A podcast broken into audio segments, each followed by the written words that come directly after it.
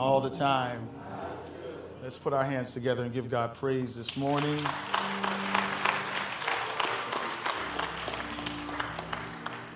I want to thank the Lord for our adult choir this morning. Would you say amen? amen. Who shall not fear thee, O Lord, and glorify your name? And we give God praise for that message and song. Today is a great day to be at Glenville, isn't it? God is about to do some spectacular things in our midst over the next few weeks, and we're just flat out excited about it. Is there anybody else out there that's excited about what God is going to do? I, uh, I want to first begin, for those of you who don't know, we are preparing to go into a season of evangelism, and our, our focus is 40 days focused on what, everybody? Yeah, 40 days focused on family. And um, I got a testimony that I want to share with you very quickly before we get into the word today. Uh, Ashley Rushton, is she here today? I know she went out passing out flyers. Most of y'all, pardon me? They're still gone. Um, most of you guys know who Ashley is. Last year, we, uh, we, we stepped out uh, and, and tried something new. Yeah, we, uh, decided to take church outside. Amen. And we dressed down. Yes, For real. Dressed down. Yeah. And uh, it was not just to be cool church, but it was an attempt to follow the example of Christ when he said it is lawful to do good on the Sabbath. Come on, say amen. and by the grace of God, we serviced over 500 families last year for the glory of God. This year, by the grace of God, we are trying to service 1,000 families. And I want to thank God for all of you uh, who have stuffed book bags with school supplies. And how many, how many been already at the stores trying to figure out this thing has changed, hasn't it? These kids need a whole lot more than they used to need back in the day. Back in the day, all you needed to take was a, note, a notepad and, some, and a pencil, and you was good to go. Come on, say amen.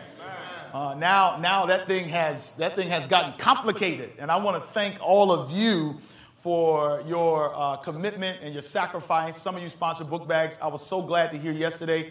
We had a physician over at Cleveland Clinic who heard what we were doing, said, Give me 30 book bags. I'm going to fill them. And I'm going to send my son over here to volunteer. So I just want you to know God is good. Come on, say amen. And so, I, I mean, I, people on the outside are getting caught up about what we're doing. I just hope that those of us on the inside are caught up on what's, what's about to happen. I want to just bear testimony very quickly to show you, and I'm going to try not to get emotional, to show you what God does when we come out of our comfort zones and seek to minister to people. Look, I love worship just as much as anybody else. But when I look at the life of Christ, he did a whole lot more than just have church on Sabbath. He met people's needs. Come on in here, somebody. And he's still meeting needs. Yeah, thank God he works on Sabbath. Can you imagine if God took off on Sabbath? Come on in here, somebody. And so last year, we, we, we, we went outside and, and we did our thing. And there was a young lady, Ashley Rushton. She was pregnant at the time and homeless. And she walked up on our premises just because she saw us outside. How many know if we weren't outside, she wouldn't have come up in here? She had already told us that. But she saw us outside. She saw something different. She felt loved. And the love didn't stop there. The love continued. And I just, of course, she, she had her son Zion, whom, was de- whom she dedicated to the Lord. She is a committed worker in the youth ministries program. Reason why she's not in here right now is because she's out there passing out tracts and flyers in the community. But, but I found out yesterday, Ashley was a high school dropout, pregnant and homeless, and she called me yesterday and told me that she got her GED this week. Yes. Yes. Yes, sir. Yo, look, this is what I'm talking about. I feel like $30,000 is worth one person whose son might be a preacher. You don't know. Who might end up preaching and saving 20,000. You just don't. This is why God is calling us to come out of the common course of things and start doing a new thing in the lives of people. Church cannot be about us. The longer church is about us, the longer we'll be down here. Come on, say amen. I don't know about you. I don't want to live in hell and die and go to hell. Come on in here, somebody. This thing is all about helping other people. And when that sister told me that, I was just so excited. She's already got plans to go to college. And I'm telling you, this is why we do what we do. Come on in here. Let's give God some praise in here today.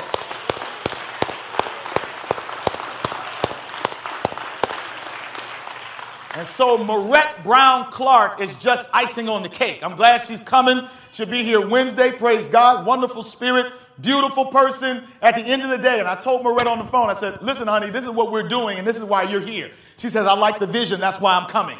The, the, issue is, it ain't about a concert. We just believe when folk come up in here, they'll hear the vision, they'll see where we're going, and see that this thing is more than about worship, but this thing is about helping people. Yeah. And so, by the grace of God, we're hoping that in the next seven days, we will have ministered to over 1,500 to 2,000 people in the next few days. Come on in here, somebody. Come on in here, somebody. So, this afternoon, immediately following service, if you want to volunteer, and we need volunteers, if you want to participate and help us make this thing happen over the next couple of days, we need your help. We need as much folk as we can get to help us do this. I'm going to preach in a second, but I just need to let y'all know this. We just invite you very briefly after the service for 30 minutes. How many minutes did I say, everybody? I mean, in just 30 minutes, we're just going to put you in your teams where you can volunteer so that when, when Wednesday comes, we are more than prepared to receive those that are coming to our church. How many of you actually heard the, uh, ad, the ad on the radio on 1300 and 93.1 is still going on? And we thank God for that. And, we, and the Lord gave us a Holy Ghost hookup on that. So we just thank God for all that He is doing. So immediately after the service, if you want to participate in this thing, help us, help us at all in this thing, we invite you to just stay for a few minutes. Amen. Amen, somebody? Amen, somebody? Praise the Lord. And then this evening at 645, the women in worship will be having their concert. Praise the Lord, somebody. And we want to invite you to come and worship with them. Michelle, would you just play a little bit of God Has Smiled on Me? Let's stand to our feet as we get into the word. Let's stand on our feet as we get into the word today.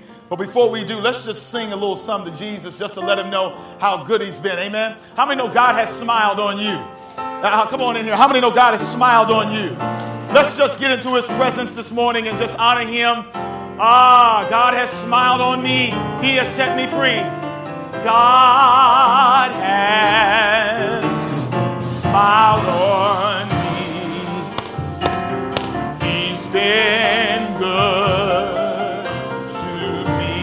me. Singing, God has smiled on me. Sing, God has smiled, smiled on me.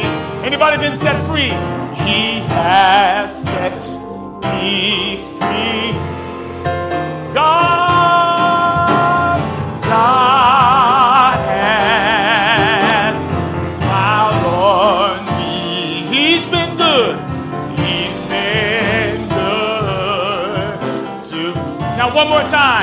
Throw your head back and just sing to the Lord. God, God has. Yes, you have smiled on me.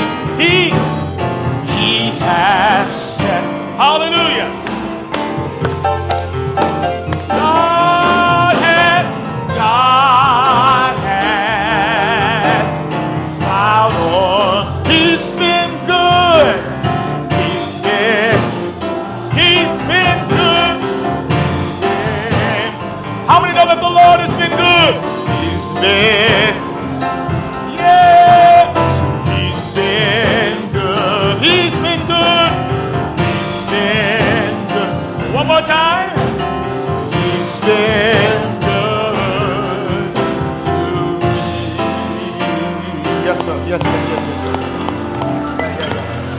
Father God, Father God, right now, I'm just asking for the special presence of the Holy Spirit.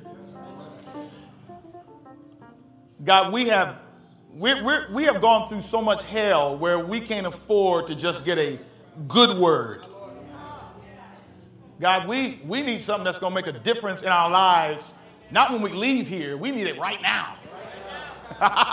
so, Father, I'm just praying that, that through the teaching of the scriptures, that in fact, what God said would happen when the word of God is preached. You said faith comes by hearing and hearing by the word of God. So, God, we're asking right now that, in fact, faith would happen in the lives of your people.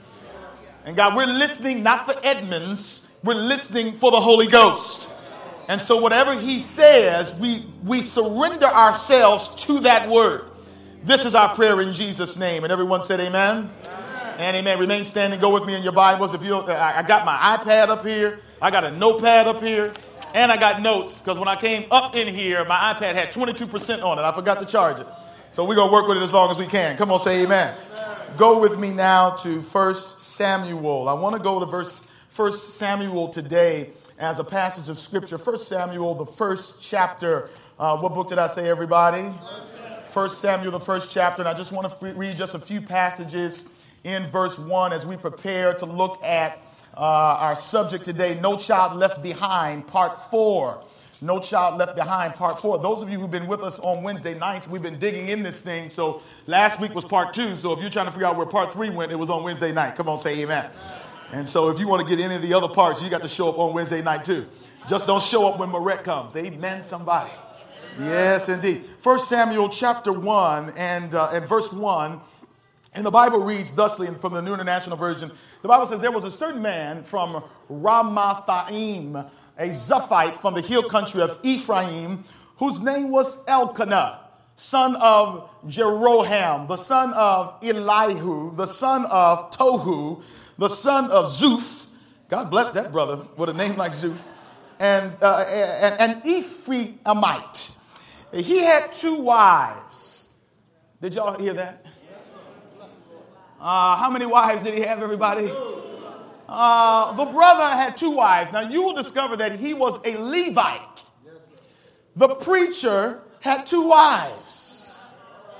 One was called Hannah, and the other Peninnah. Now the story gets more interesting. Peninnah had children, but Hannah had none. Year after year, this man went up from his town to worship with his two wives and sacrifice to the Lord Almighty at Shiloh. Some of us still going to worship with some stuff we don't got no business having. Where Hophni and Phinehas, the two sons of Eli, were priests of the Lord. Whenever the, the day came for Elkanah to sacrifice or to worship, he would give portions of meat to his wife Peninnah and to all her sons and daughters. But to Hannah, he gave a, a double portion because he loved her and, and the Lord, and, and watch this now, and the Lord had closed her womb. Help me, Lord. And verse 6 says, And because the Lord had closed her womb, uh, her rival kept provoking her in order to irritate her. Has anybody got an, an irritant in your life? the Bible goes on to say, Help me, Jesus. This went on a year after year. Lord have mercy. Anybody got a year after year irritant up in this place? The Bible says that whenever Hannah went up to the house of the Lord, her rival provoked her till she wept and would not eat. And listen, y'all, all this is happening. Stay here. All this is happening in church. Yes, sir. Elkanah, her husband, said, would say to her, uh, Hannah, uh, why are you weeping? Uh, uh, why don't you eat? Why are you downhearted? And I'm like, Negro, you, I mean,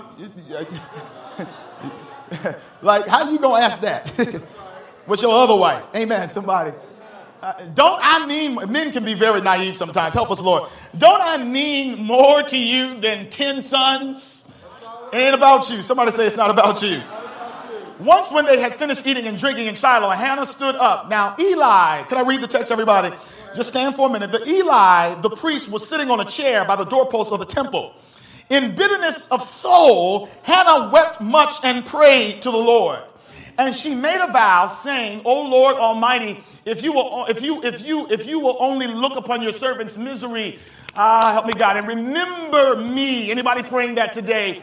And not, and not, come on, Jesus, and not forget your servant, but, but, but, but God, thank you, but give her a son then I will give him to the Lord for all. Now, ah, that's, that's what I want to preach on right there. Then I will give him to the Lord for all the days of his life, and no razor will ever be used on his head. Look at 12. And she kept on praying to the Lord. Eli observed her mouth. Verse 13 says, Hannah was praying in her heart and her lips were moving, but her voice was not heard. Eli thought she was drunk and said to her, How long will you keep on getting drunk? Get rid of your wine. Isn't it amazing how people always assume you're as wicked as they are? Come on in here, verse 15. Not so, my Lord, Hannah replied. I'm a woman who is deeply troubled. I have not been drinking wine or beer. I was pouring my soul out to the Lord. Do not take your servant for a wicked woman. I have been praying. That's about the fifth time we saw that word there. I have been praying. I'm talking about prayer. I've been praying. I'm talking about prayer. I've been praying here out of my great anguish and grief. Eli answered, Go in peace, and may the God of Israel grant you what you have asked of him. Now go to verse 21. When the man Elkanah went up, I'm almost done, with all of his family to offer the annual sacrifice to the Lord and to fulfill his vow, Hannah did not go. She said to her husband, After the boy is weaned, I will take him and present him before the Lord, and he, and, and, and, uh, and he will live there always. Father, do your thing. Amen. Be seated. All right, now, now, now, now, now, we have been, we've been getting in. Anybody excited about the word today? We, we've been studying this. Uh, okay, we, we, we're, we're trying through the book of Judges, which is a weird book. I mean, strange stuff goes down in the book of Judges. Uh, read it when you get a chance. All kind of stuff goes down there. But but Judges, hear me now. I, you got to understand this to understand where we're going.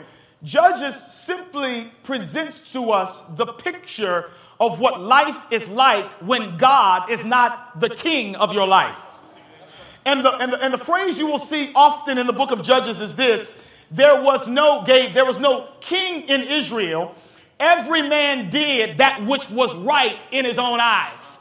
That phrase is used about five times. Stay here in the book of Judges. Simply, parenthetically, Samuel, is, who is the writer of the book of Judges, we believe, Samuel, who we're going to talk about in a minute, Samuel is simply saying to us the reason why God's people are steeped in Canaan. Their job was to move the Canaan out, Canaanites out but because they had tolerated Canaan and had gotten comfortable in making it in Canaan, the Bible says Canaan was not pushed out, but Canaan got in them to the extent now that, that, that things had gotten so bad, and I don't have time to, to get to delve really into all the history. I'm just simply trying to set context. The history of the judges had gotten so bad that, that the star of the book of Judges is Samson. Now, as a kid, we kind of painted Samson as a great guy, but if you study the Bible carefully, you will see that Samson was a utter failure. He never lived up to what God, oh, help us in here today. There's some folk in here right now who have made excuses long enough as to why you are not what God would want you to be. But I've got a word for you today. There is never an excuse for failure and mediocrity so long as you are standing and walking in the will of God. Samson hated the restraints and the confines of the calling of God on his life. And the story of Samson was this he went out as he always did and did not know that the Spirit of God had left him. And it gets worse. Can I just tell you a little story real quick? It gets worse. Keep on. Help me, God. Help, help me to preach this today. It gets to a place now where there's a story in Judges 19 and the story is of a priest and his concubine.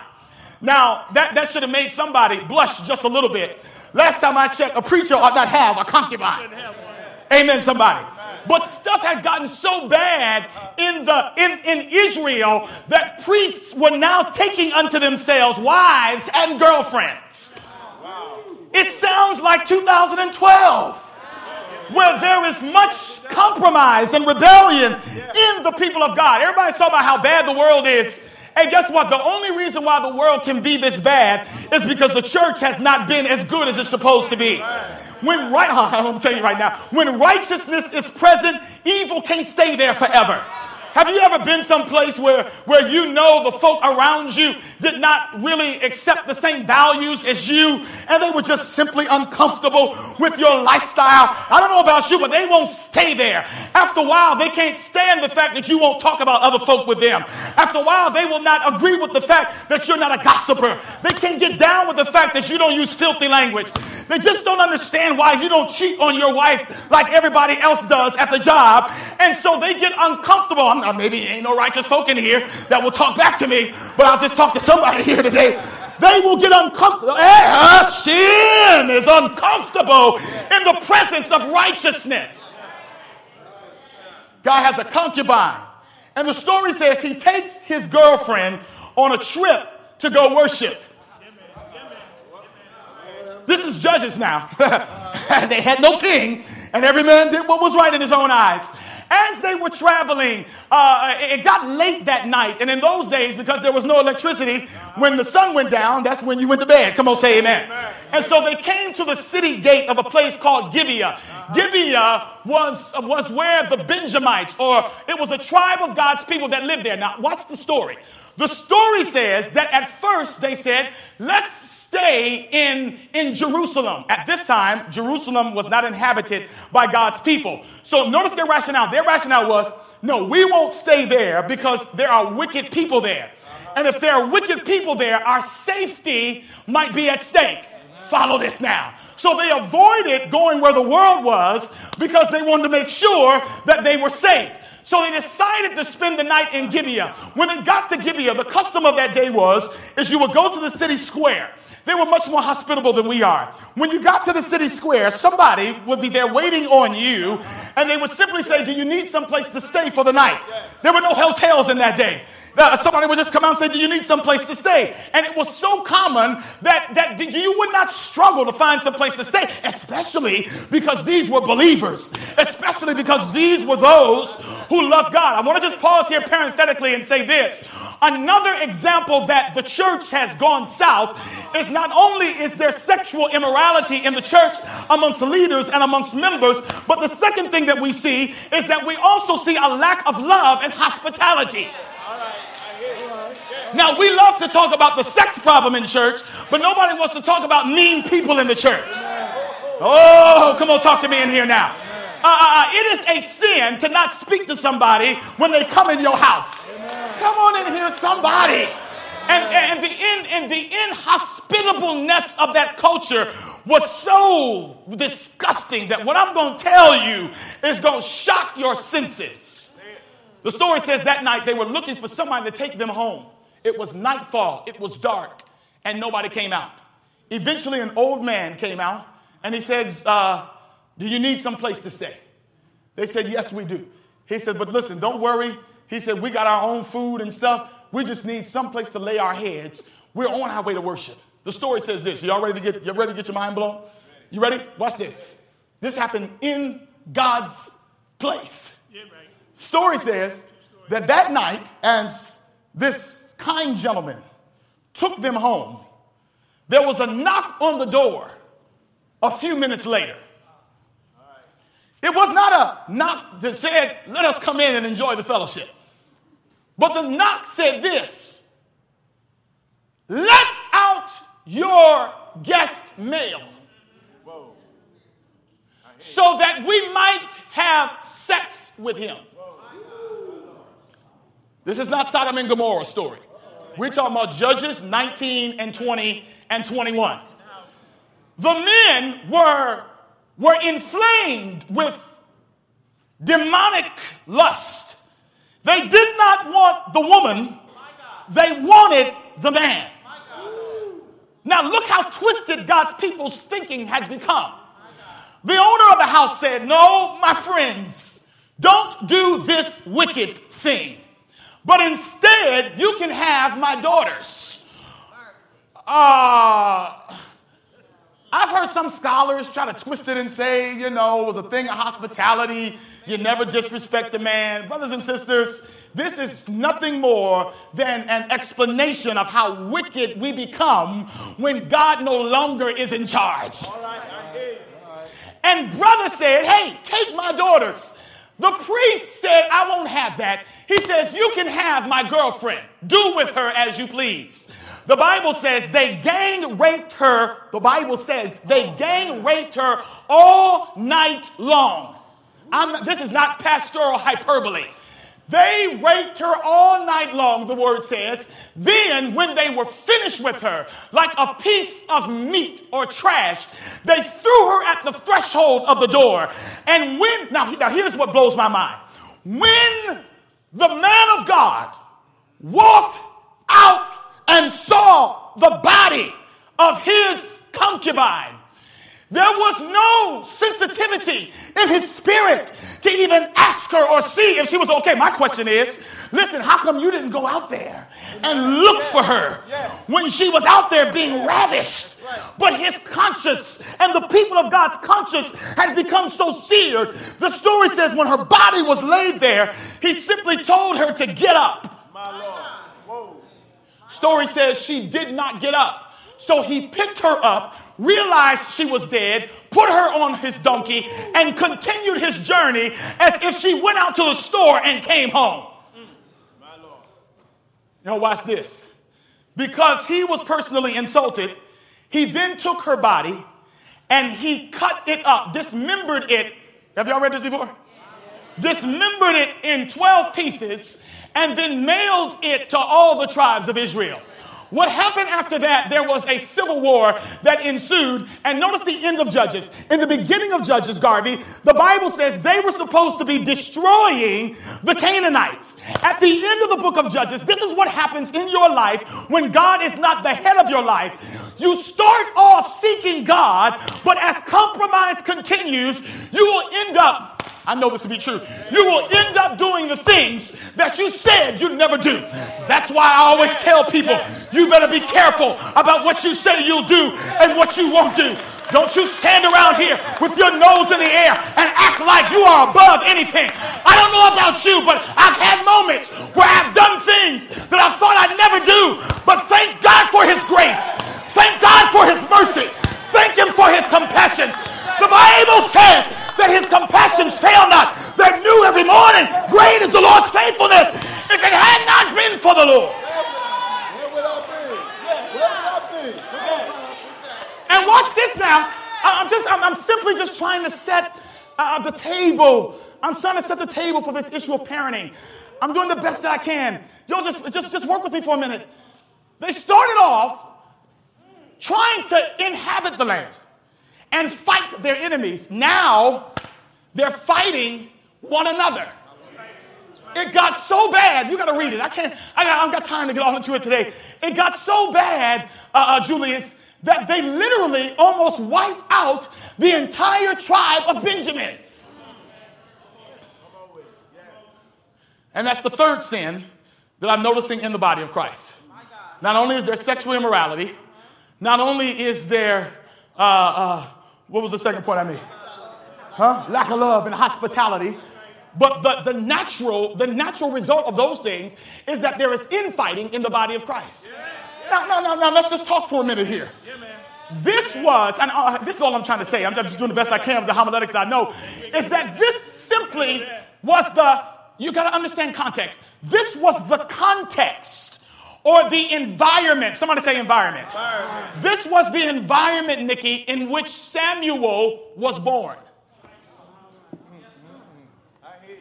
Do you follow what I'm saying?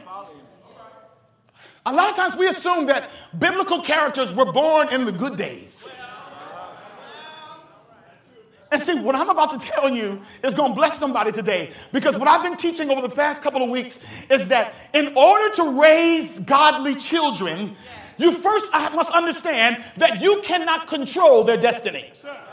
Uh, the, the, the, and so, if you cannot control them, all you can do, according to Scripture, is obey God. Somebody say, Obey God.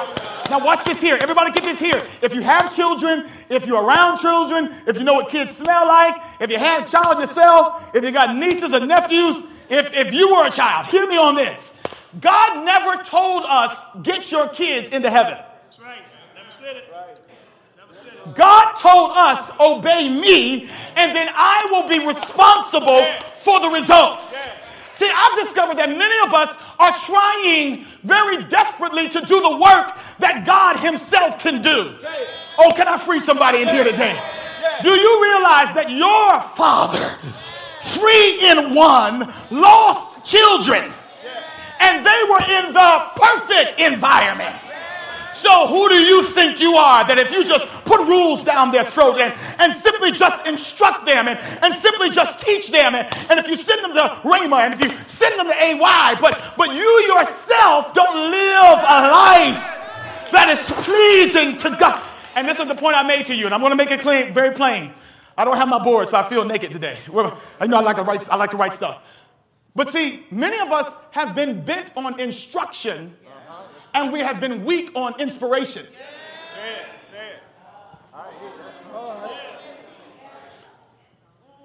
We like to feed the mind, but we don't know how to inspire the soul. Deuteronomy 6, I don't have time to go there, but you know that has been our solution text. What, how do I create conditions? Somebody shout conditions.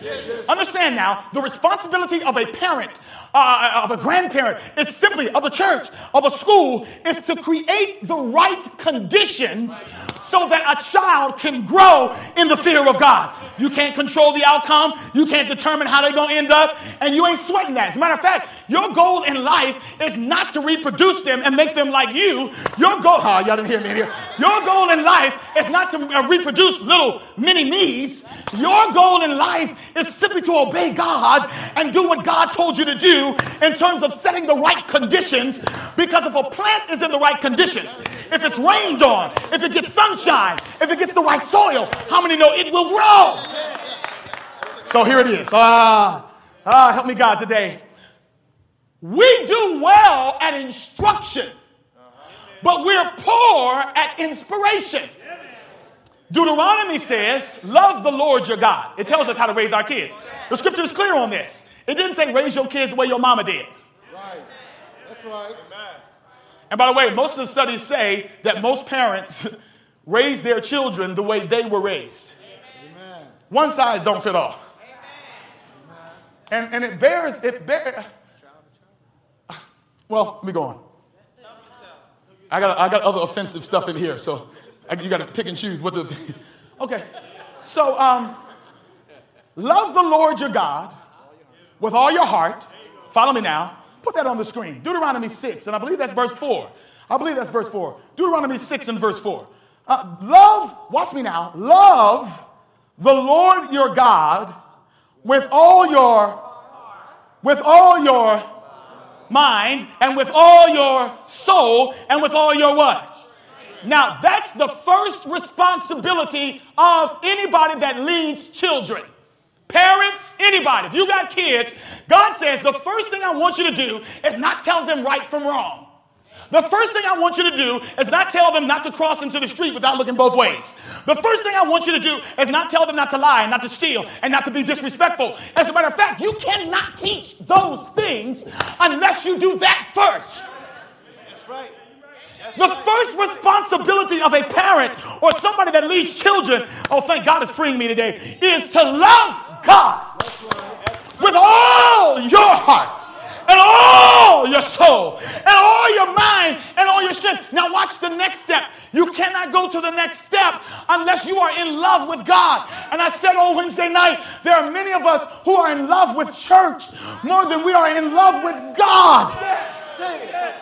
That's right. So true. So true. So true. Y'all remember that sermon I preached a little while ago that says you got to hate your mama? The Bible says you cannot be my disciple unless you hate your mother, your father. And the point we simply were making there was our love for God in comparison to our love for others. Our love for others should look like hate compared to our love for God. In other words, God doesn't want no competition. Come on, talk to me in here. This thing is very simple. It is very simple. God says, be in love with me. Be passionate about me. Be more passionate about me than you are about anything else. Be so in love with me that you can do this. Go to the next uh, text. The Bible says, Love the Lord your God with all your heart, your mind, and your soul. It says, These commandments that I give you today are to be in your what? All right, now watch the next text. Go to the verse, of the next text. It says, then do what? Okay, I'm telling you right now. Point number one how do you raise kids? First, love God. Second point is impress. The word impress means to inspire. Notice God does not tell us first to instruct. You know why? Because kids, uh, Rocky, kids do not learn. You know this, everybody knows. Kids don't learn so much by what you say. Kids learn by what you do. You can say to your blue in the face, don't have sex, don't get pregnant, don't have sex. Don't get pregnant. You can make a rap out of it. Come on in here. You can make a song out of it. Don't have sex. Don't get pregnant. Don't have sex. Don't get pregnant. But guess what, everybody? If you simply, thank you, if you simply just instruct that, how many know we've told a bunch of our girls that, but the African American community has 70% of its homes with single parent mothers. So there's something wrong. You know what the problem is? We've done well with instructing, don't do this, don't do that, but we've done poorly with inspiration. Let me give you an example. For example, I just uh, I, you know, I, again, I can, I can, I'm in, I'm doing this insanity thing, so that's the only thing I can think about. And so this thing is actually kicking my behind up one side and down the other. It's a serious workout. Oh man, I mean, he, and he does not lie to you. On the on the infomercials, he tells you, "I am going to whoop your butt." When you turn the video on, he says, Are you ready to get your butt kicked today? See, you know how there's some videos that says, listen, all you gotta do is put in this little bit of effort and you'll be like this. No, they don't tell you that on Insanity. And Insanity, they tell you, oh, I'm gonna kill you today. But guess what? After I kill you, you're gonna become just like me. But one of the things I notice about the video is they always point the camera on people who are doing what they're supposed to be doing. There are some slackers on the video. Some folk who are tired and worn out. That's, and, and I'm telling you, ask, ask, my wife. Sometimes when we're working out, man, and we're just doing we're doing these workouts, I mean, you worn out and you like doing that thing, and then and then the camera by mistake, and it is by mistake, will show you a picture of somebody who's like, and you know what I do? Whether I'm tired or not, I stop. Now, even though Shaun T is saying, keep going, you got to work, you got to dig deeper, work, dig deeper. It doesn't matter what he says. I'm going to emulate what I say. That's right, Pastor. That's right. And what causes me to want to work harder is when I see them working harder. When I see the guy that's not, and I love how these new videos now, you remember the old videos back in the day, that everybody would be would be buff. But they got real life people in there now. I mean, they got one guy in the video that has a, who's an amputee, and, and he, and I mean, and I'm just like, these are real folk. And when you see somebody like that fighting through it, when you see somebody like that pushing their way through it, then you say to yourself, I gotta push my way through it. I gotta fight my way through it. I gotta do my thing through this thing. And he's saying, work. It's not just what he's saying, it's what I'm seeing. And this is the thing that we are poor at in the body of Christ. We don't know how to live a life of godliness that motivates our kids to want what we have. Let's be honest. They have not rejected God, they have rejected the God that we've shown them. You can't reject that kind of God. I'm telling you, if you see God the way He really is, you cannot reject Him.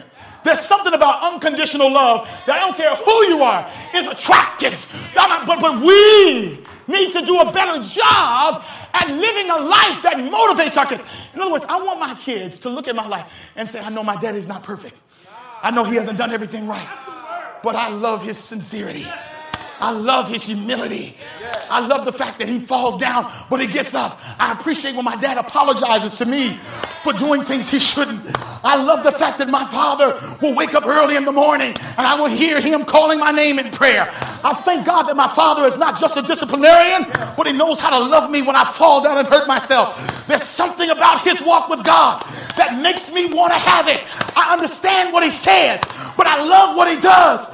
I know he preaches well, but I more I love him more when he's at home because the preacher is cool. But I love my daddy who's at home who knows how to tell the truth when he's supposed to, who will keep his own rules and not just say, do as I say, don't do as I do. See, God is looking for parents to be the first line of defense against the devil. And the way you block him is by living a life of real Christianity.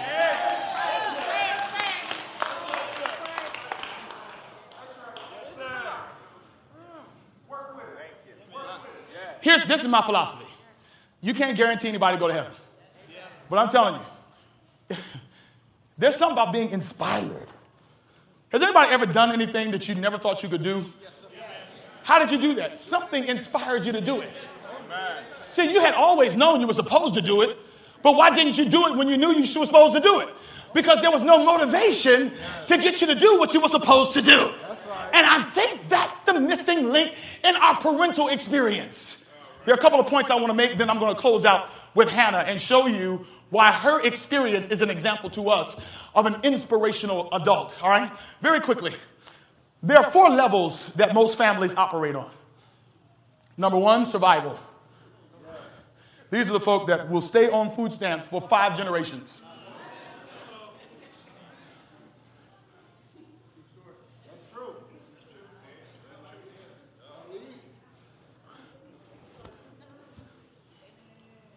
They do not see it as a bridge. They do not see it as a temporary necessity. But they love being the one who accepts handouts. I'm telling you, now, I don't want to linger here. But there are some of us, there are some folk, I'm just going to tell you now, parents, there are some folk, adults, you know I'm telling the truth. There are some folk who just in some areas, especially in areas of slothfulness, slowfulness has got to be one of the most paralyzing things that you can have. And we have whole generations of families that are just cool with just living check to check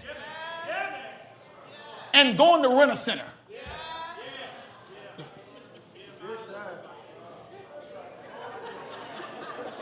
And, and, and, going to the check cashing place and, and, and, and, and, rent loan places and, and I know what I'm talking about. And there's cycles and cycles. This is just money. There's cycles. Of, and then there's the survival ones who simply just have to have somebody. If it's not, a, if it's not a, uh, being in the bed of every woman, it's having a man coming in and out of the house. And, and, you know, they call him uncle. And, and, the husband, the father calls the, the, the girlfriends that come in uh, your auntie. And, and there's just this cycle of going from relationship to relationship because the parents are trying to survive and they and they impress that on their children as that being the standard of what life is all about. Do you realize in this community, and this is why we're doing what we're doing, this is why I'm so excited about Ashley Rushton getting her GED, because that's a cycle that is broken. See, one of the things you have to understand people, they, say that the average, uh, the, in the average inner city, the average child does not go more than seven blocks out of their neighborhood. One of the reasons why people live in survival mode is because they never, they never get exposure. That's right. That's right.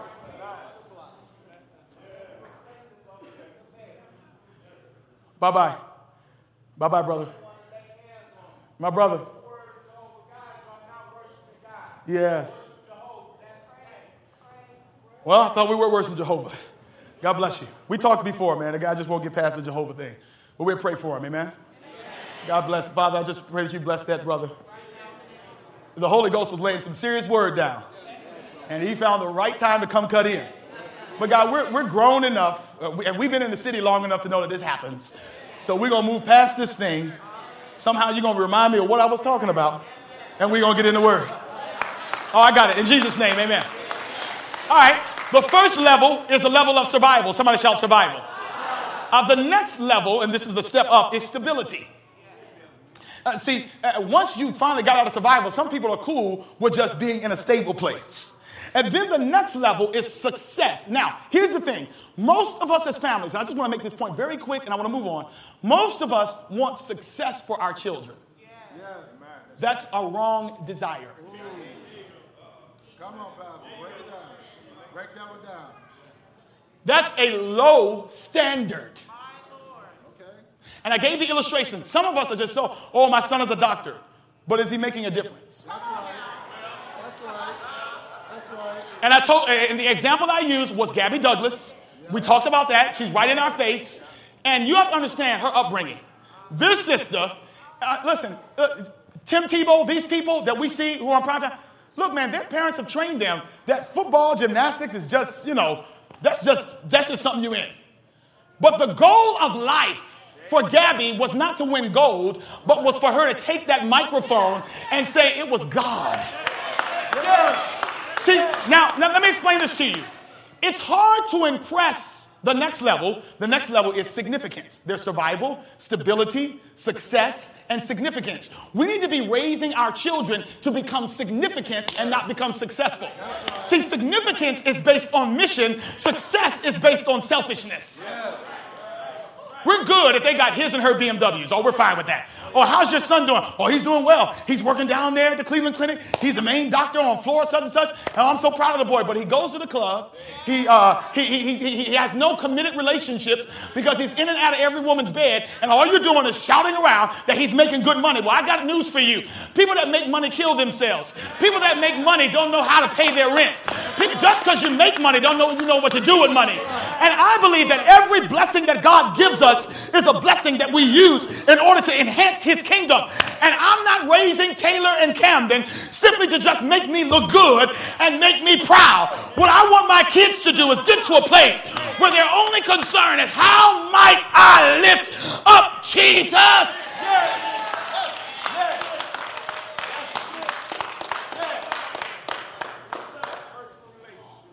That's right. That's right, Pastor. You ready? I mean, for real. Is that it? Is that all we want? It's simply just for them to make us look good. No. Oh, come on. I mean, really. How long is that going to last? Not too long. That's right. Not too long. You look good in that casket. Understand, the desire of a Christian is exclusively to bring glory to God. Now I got to say this again, and I want I mean this when I say this. If my son comes and tells me, I don't want to be a preacher, I don't want to be a doctor, I don't want to be a lawyer, I want to start my own janitorial business.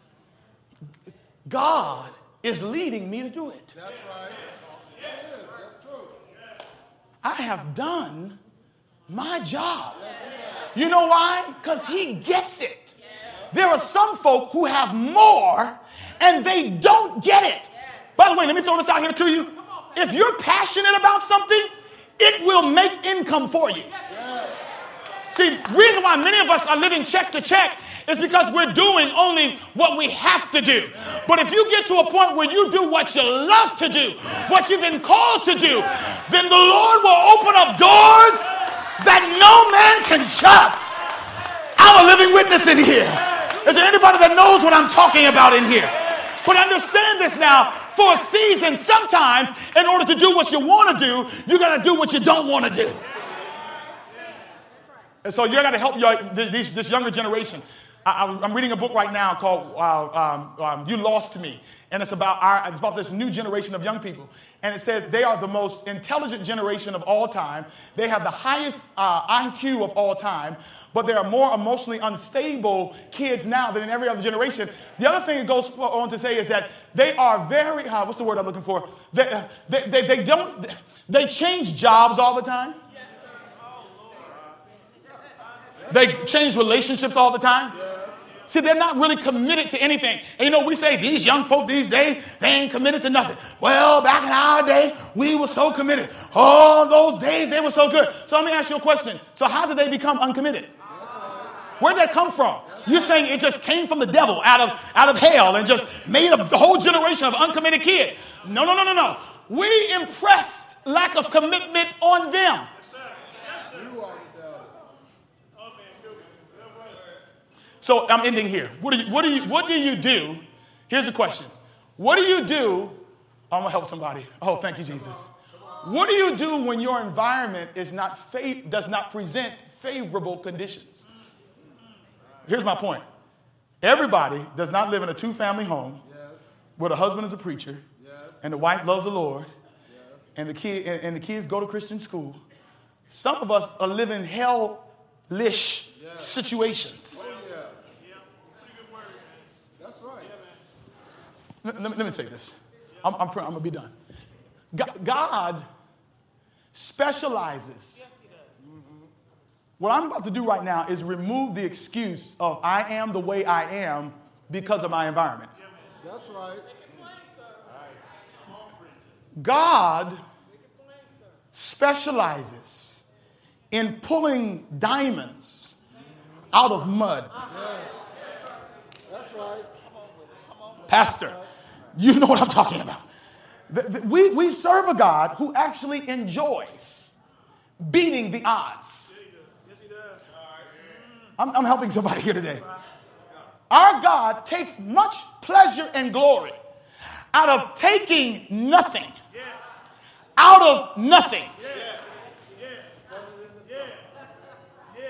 And everybody in the nothing life saying they're going to be nothing. And the only thing they breathe is nothing. And the only motivation they get is nothing. And the daddy is nothing. And the mama is nothing. And the church is nothing. And the culture is nothing. If I read Genesis, do we not serve a God when he first introduced himself? He introduced himself as the God that specializes with taking nothing and making something. The Bible says that he stepped out on nothingness. There was no air, there was no light, and he did not have to work at it. See, our God is too cool for that. He simply said to nothing, Listen here, nothing. I'm tired of seeing nothing there. I've got news for you. Let there be light. Boom! And there was light. Ah, with my mouth I will divide firmament under the earth from firmament above the with my mouth I will declare that even though your daddy was a rolling stone and your mama didn't know how to get out and your cousins weren't no good for nothing I am the God thank you Jesus that will pull you out of whatever you're in. And I actually like doing it because the greater the testimony, the greater the glory, the worse the situation, the more my power can be revealed. The Word of God says, In my weakness, He is made strong. Give me your mess. Give me your sin. Give me your family. Give me your generational curses. Give me your lying tongue. Give me your manipulative spirit. Give me your fornicating mind. And I will take you as you are.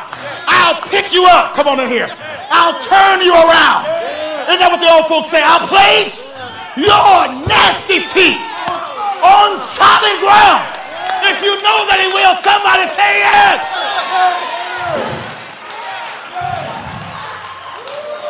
He specializes. So, so back to Hannah. I don't have. You go. You go and study. You get in the Word. You go study. But one of the things you'll discover about Hannah,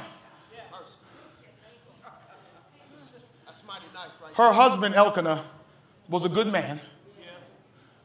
He made bad decisions. He did not trust God. He went and got him another wife. But I just want to help somebody today. This is going to bless somebody.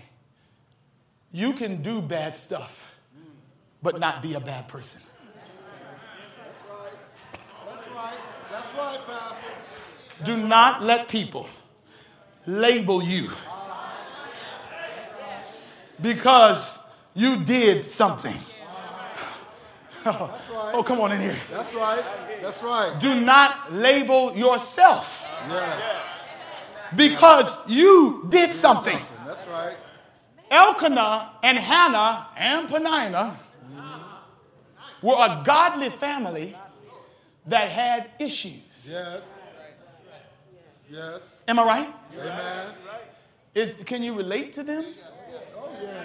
Can? That was a little weak in here. You already know. Can you relate to You them? already know. I think maybe before we even get the rest of this message, we need to admit it. Can I ain't saying you got a Penina in your house, Right.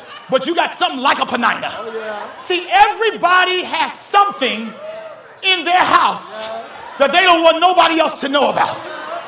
Okay, let me preach to this side over here. Y'all, y'all, y'all will be honest. Everybody has problems. You're good people. You're good people. You love the Lord, but you got issues. And, I know because I'm asking myself this question with all the junk that I have passed down to my kids. See, we think when these kids are born that they're born uh, on an open slate. Oh, honey, child, let me tell you, they got all of our stuff, Dolly, all of it. And I told you that weakness in one generation is wickedness in the next generation. I'm scared about that thing. But the Lord said, Trust me, Myron. He said, You hold on to me. He said, Because I specialize in taking a daddy who struggled with stuff himself, and then I will break the cycle. Ah, yeah. If you teach him how to have relationship more than rules, there will come a day where he will choose me. And when he chooses me, he will get the rule. And when he gets the rule, he will have victory. How many know what I'm talking about in here? And so and so and so this is where I am with this thing. I'm like, Lord, have mercy, my kids gonna have my stuff. Anybody know what I'm talking about in here? I'm a good man. I ain't gonna let nobody tell me I'm a good man. Good man. I love my wife. I love my children. I love the Lord. Am I perfect? No. No, I'm not perfect. Have I have I have I messed up? Yes. But here, but here's the good news. Yes, come on, Myron. If I love God, if I impress it upon my children, then God says He will contend with those that contend with you, and He will save our children. Now, let me show you how it's done. I, I can't get into the text. So, the Bible says that Hannah was in this relationship thing where she has a preacher husband and he's got a, a woman living there and they got kids. And, and this woman is mean and nasty. And she's always teasing her about how her belly, how her womb has been, has been closed. And, and the Bible says this goes on year after year after year after year. And she had gotten to a place where she said, I had enough. She didn't say she had enough with them. She says, I had enough with not seeking my God. And the Bible says, I'm, I got one point today. The Bible says that she began to pray. To It says it five times, Sister Conwell. Over and over again, it just kept saying she was praying.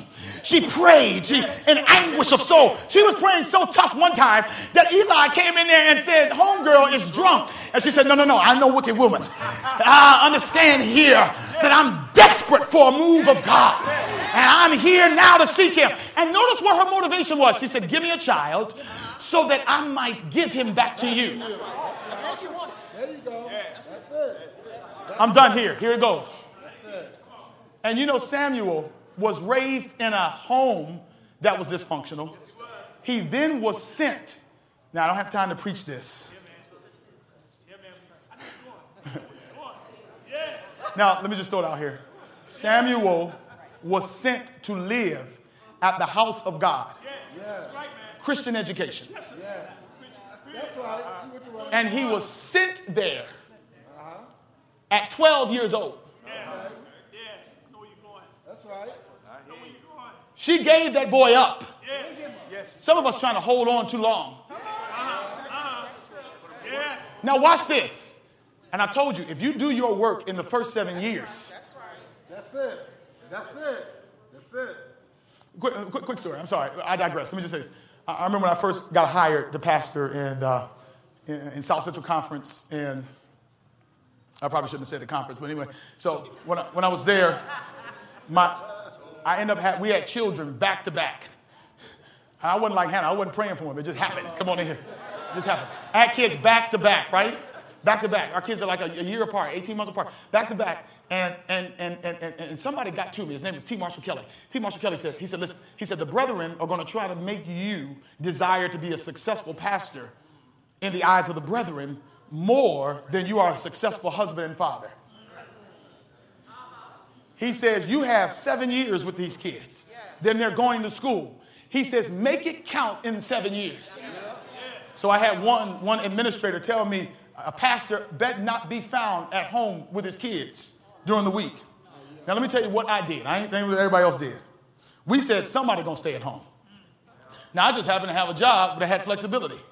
And don't, and don't trip, I got my work done. I got pastor of the year, babysitting my kids, and pastoring my church. Don't listen.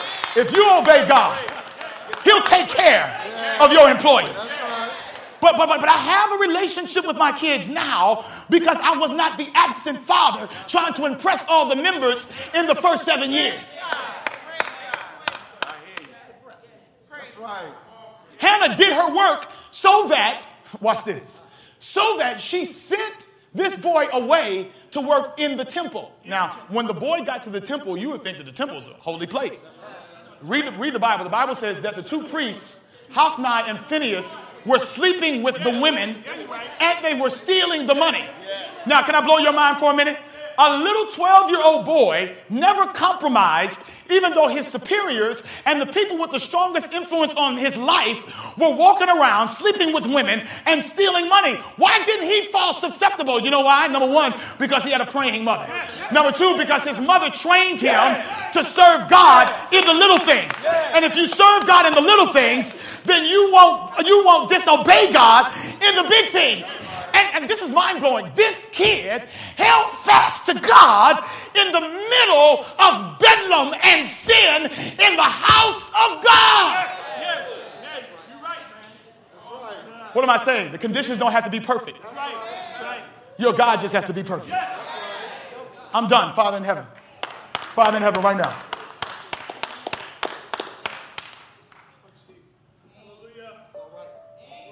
The enemy is, right now is trying to put seeds of hopelessness in our heart concerning children that, that we did not necessarily create the proper conditions for. But Father, the good news is where sin abounds, grace doth much more. My first appeal today is if, if by the grace of God, if by the grace of God, you have come out of great tribulation, and the Lord has done something in your life, and you just want to stand and bear witness of His goodness, I want you to stand right now. You know what I'm talking about. You don't got to say amen, just stand up. You know what He can do. Now, here's my next appeal. Are there any adults in here who have children, or you a teacher, or you are, I don't know what your position is, you work with young people, or you're an aunt, your uncle, you are a grandparent, and, and by the grace of God, you want, you want to change your perspective and you, you want for your children what God wants for them. And, and that's for them to become purposeful in their life. And so check this out. I got an uncle of mine. He came through, he came through yesterday. He's got three kids. Four kids. One at Oakwood, three at Pine Forge. I said, How did you get them into Pine Forge? I said, How much was it? He said, Man, I had to give them $8,000 to get them in. I said, Man, I know that's hurting you. He said, No. He said, What would hurt me is if I did not obey God with my children. He said, Myron, all I can tell you, he says, You know, I don't got no money, but all I can tell you is that the Lord will provide when your commitment is to do right by your kids, not based on what you want to do, but based on what I have for them.